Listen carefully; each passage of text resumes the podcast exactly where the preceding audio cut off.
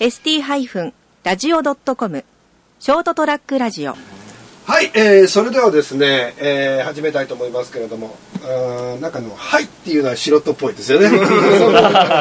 力が最初に入る。なんかそういうのやらないとね、始まんない感じになっちゃうんですよね。ということでですね、今日は、ショートトラックラジオ、また特別番組ということでですね、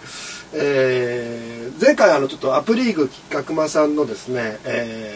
番組をやったんですけれども、今回そのメンバーがですね、このデルタワークスという私の事務所に集まってですね、今前回ちょっとだけお話をした、雲海のアプリのことに関しての会議をやってるんですけど、これがね結構面白い。ぜひですね、内容に関しても皆さんにも聞いてもらいたいなと思いましてですね、ただし言っときますが、多分相当マニアックな話になっていくので、はい、そうですね、プログラムとかですね、まあ、いわゆるサーバー技術とかそういったことに関わるものなので、まあ、通常のですね、一般の、ユーザーといいますか、リスナーの方はですね、何のことやらわからないという番組になると思います。ただやっぱりその最新のサーバー技術だったりとかですね、プログラムだったりとか、そういうのに興味のある方にとってみたら、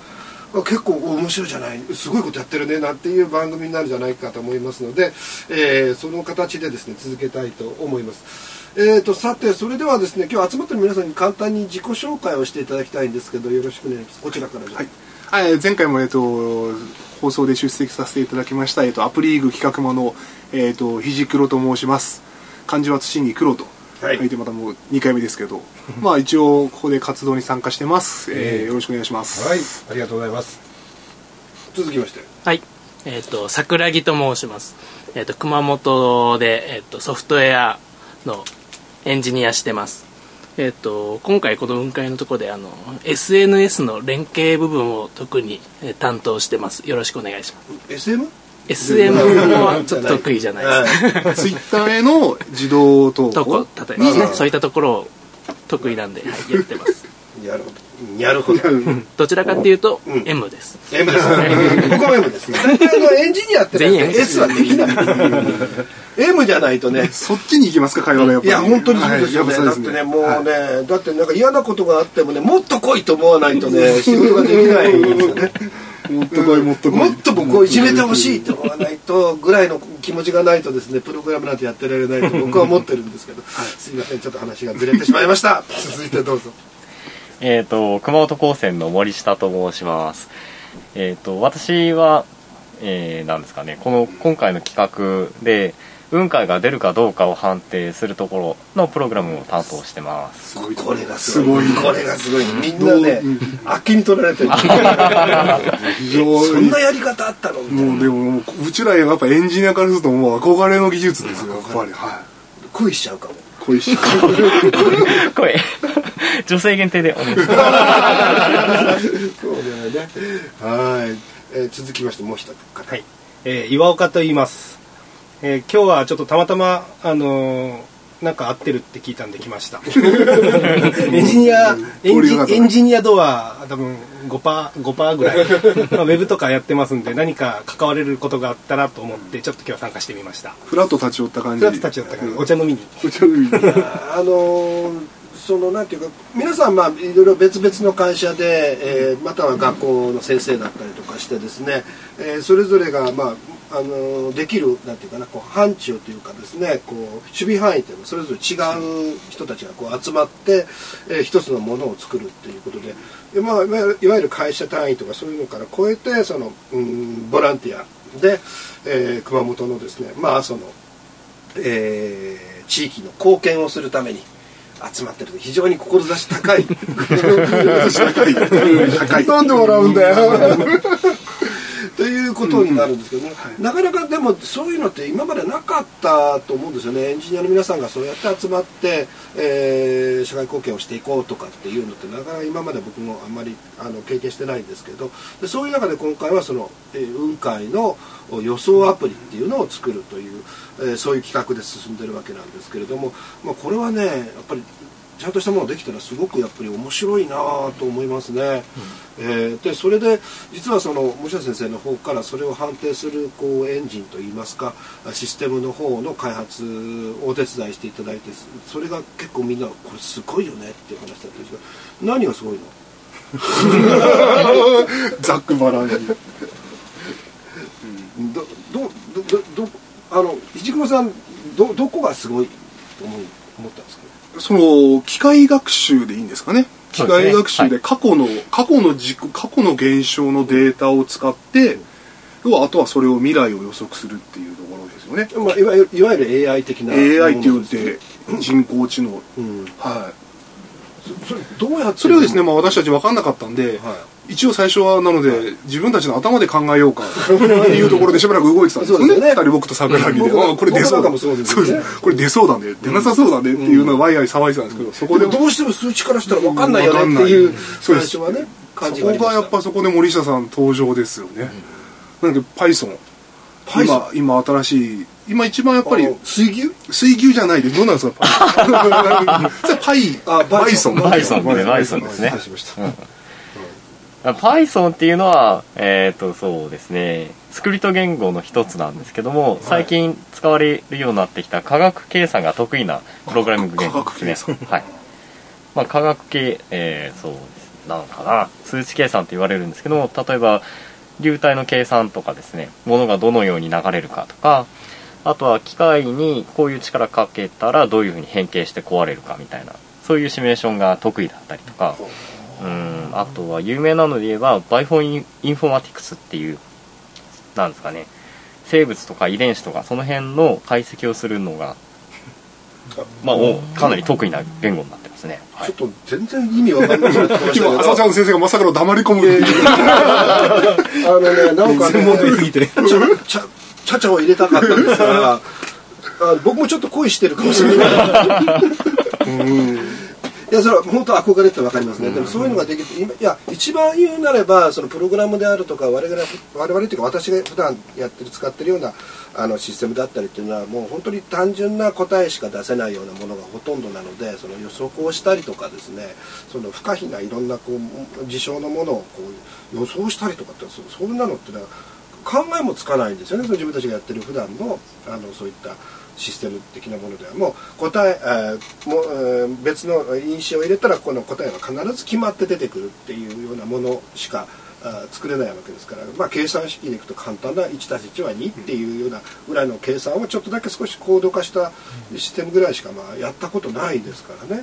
だからいつもそれで人間ってのはものすごく逆に言うとその幅がありますから、その答えに対してのこうちゃんとこちらはやってるつもりなんだけど出てきた答えで満足していただけないなんていうのこともよくある話だし、例えば、まあ、僕はちょっとだけ知ってるのはそういった予想的なものは例えばファジー素子とかそういった新しいものが出てきたらできるようになりますよなんていうのは聞いたことがあるんですけれども、まあ通常の今までのそのいわゆるノイマン式のシステムで。例えばそういったことがそのパターン認識的なものとかがそのできるシステムっていうふうに考えていいんですかね。そうですね。まあ機械学習と呼ばれる分野もいくつか種類はあるんですけど、まあ、Python はそういうなんですかね、パターン認識、あとは画像認識とかそういうのが得意な言語ですね。ですごい話していいんですかね。個人的にすごいなと思ってるのはそういうかなり応用的な高度なことができるにもかかわらず記述の方法というのは非常に簡単で初心者の方にも勉強しやすい言語というのが、まあ、僕は一番いいとこだと思ってます。書きやすさは大事ですよね、プログラミングにとって。そうですね、読みやすさ、書きやすさ、あと誰が書いても、まあ、同じように、まあ、書けるし読めるし。日本語で書いてあるとかいやそれはアルファベットだと思うよ。僕が使ったらファイルメーカーに書けるんです。ラベルと値みたいな感じで書いていくんでしたっけ、Python って。ああ、それで13日の金曜日でしょ。それです、それです。JSON。Python はなんですかね。まあ他の言語と特に違うところというとスコープをまあ変数のその適用できる範囲をインデントで表すっていうのが一番の。もう分かんない。あれは僕私も最初びっくりしました。要はインデントだからタブを押した時ですよね。タブを1回押したら1インデント、2回押したら右にピョコピョコ、カッコじゃないんだよ。でカッコ閉じる同じインデントのレベルのとこだけ、変数が共有されるっていう。へー。なのでカッコとか、まあ、Ruby みたいにエンドみたいなのを書かなくて良いってことですね。C で言うと中カッコ。それずっと下まで行くとインデントインデントインデントってなってるんですか。そうですね、はい。ただそこまであまりにもインデントが深くなっちゃう多分書き方はよろしくない。まあどの言語もよろしくないですね。うんかいだけに。すごいことが出てきました。いきなり演じた以外は使わないような意味がわからない話になってきてますけどね。まあそのもうインデントって言われた時からわかんないんですけど。じゃあまあこれまでまあ一般的には例えば C 言語とか。そういったもの、まあ、僕はねベーシックで止まってるんですよ。オートランコボル、はい、ベーシックでねゲーム作って遊んでたりとかね、でも、まあ、その後いろいろね高級言語といわれてるようなものとか出てきたりとかして、その辺からもうこれプログラムの世界に行ったら死んじゃうと思ったこれを真剣にやってたら絶対病気になると思ってでこれはもうやらないと外しとこうと、いろいろ趣味が多いもんですから、ここに入っちゃったら他のこと多分できないなっていうのがあって、実はもうこれはもう専門家の人たちに任せて他のことやろうと思った実際経験があるんですね。実際やり始めた時にこれはね奥深いし、本当に何て言うかな、こう頭のなんか構造から変えないと普段の生活の状態の中の思考能力じゃ全然できないプログラムってですね。だから今でもたまにどうしてもやんなきゃいけない時があるんですけど、そういう時はやり始めるのにものすごく時間かかっちゃうんですね。で頭が切り替わるとそういう行動多少変えたりできるようになるんですけど、切り替わらないとね、何を俺は知ったらいいんだろうっていうふうになっちゃいますよね。でそういう恐ろしい世界に皆さんは生きてるわけですね森下先生がですねいやそこまでないですよいやすごいなと思いますよね。そういう人たちのやっぱり知識とか能力っていうのが今のテクノロジーを支えてて、で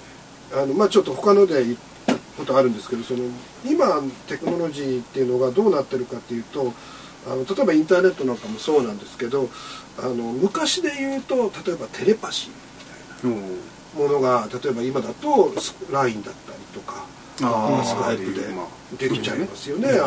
遠くにいる人の気持ちがそれで分かったりとかですね、 100% じゃないですけど、千里眼って言われてるのがウェブカメラみたいなものがあったりとかして、テクノロジーが、まあ、最国ネシスはあれかな、リモートコントロールですかね。だから昔の人が超能力って言ってたものが、今やそのテクノロジーによって我々は得てる、そういう時代に生きてるんだなっていうのをこの前ね気がついて、俺ってそういうこと気がつく俺って偉いなって思ってそれが言いたかったんですね。だからもう世界って変わってるんですよね、多分ね、大きく。それこそやっぱりインターネットが出てきたことはすごく大きくて、それによってそういった技術というか能力を我々は得てるっていうことで、今回はそれが今度は雲海を予想してですね、それをこう見にみんなが行けるようにしようと。なかなかね熊本に住んでても実際雲海を見た人いるの、この中にちゃんと。あ、そうはないですね。ないんだこいつら。俺みたいなことあんねんな。この予想結果をもとに行きます。あ、そうです。もう早く行きます。本当に感動するんだから。本当にねすげえと思いますよね。そういうものをテクノロジーによってこう可能にできるっていうのはやっぱり素晴らしいなって、すごいな、すごい時代になったんだなっていう気がします。はい、ということでですね、ちょっとねこの話ねどんどん広げたいんですけど、広げると誰もついてこれなくなる感じもしてですね、でも今日はそういうことで4人の方に来ていただきまして、これからまだ会議は続くんですけど、番組を撮らせていただきまして、今日はありがとうございました。どうも。はいありがとうございました。またこの続きですね。これからこのアプリ化するのか、またちょっとウェブシステムにするのかっていうのがですね、今後決まってきます。で、そしたらですね、この続きの番組を作ってですね、皆さんにも状況なんかをお教えしたいとね。で、実際このアプリでこう女の子をデートで誘えるようなものを作れたらいいななんて話をしてるんですよね。ですね、うん、そこで結婚する人が出てきてくれたら嬉しいですよね、うん、運会をきっかけに、ね、幸せになるアプリそうですね、記念日を作れるアプリ、そうですね、その分陰に多分告白失敗する人も出てくると思うんですよね責任取れないこれ責任取ります全部それは森下さんのいやーいやーまあまあまあそういう人のなんていうか一生まで採用するかもしれないっていうかもしれないそういうアプリになればいいなと思いますので、これは本当途中でまたですね番組化していって皆さんにお伝えしながら進めたいと思います。今日はどうもありがとうございました。ありがとうございました。はい、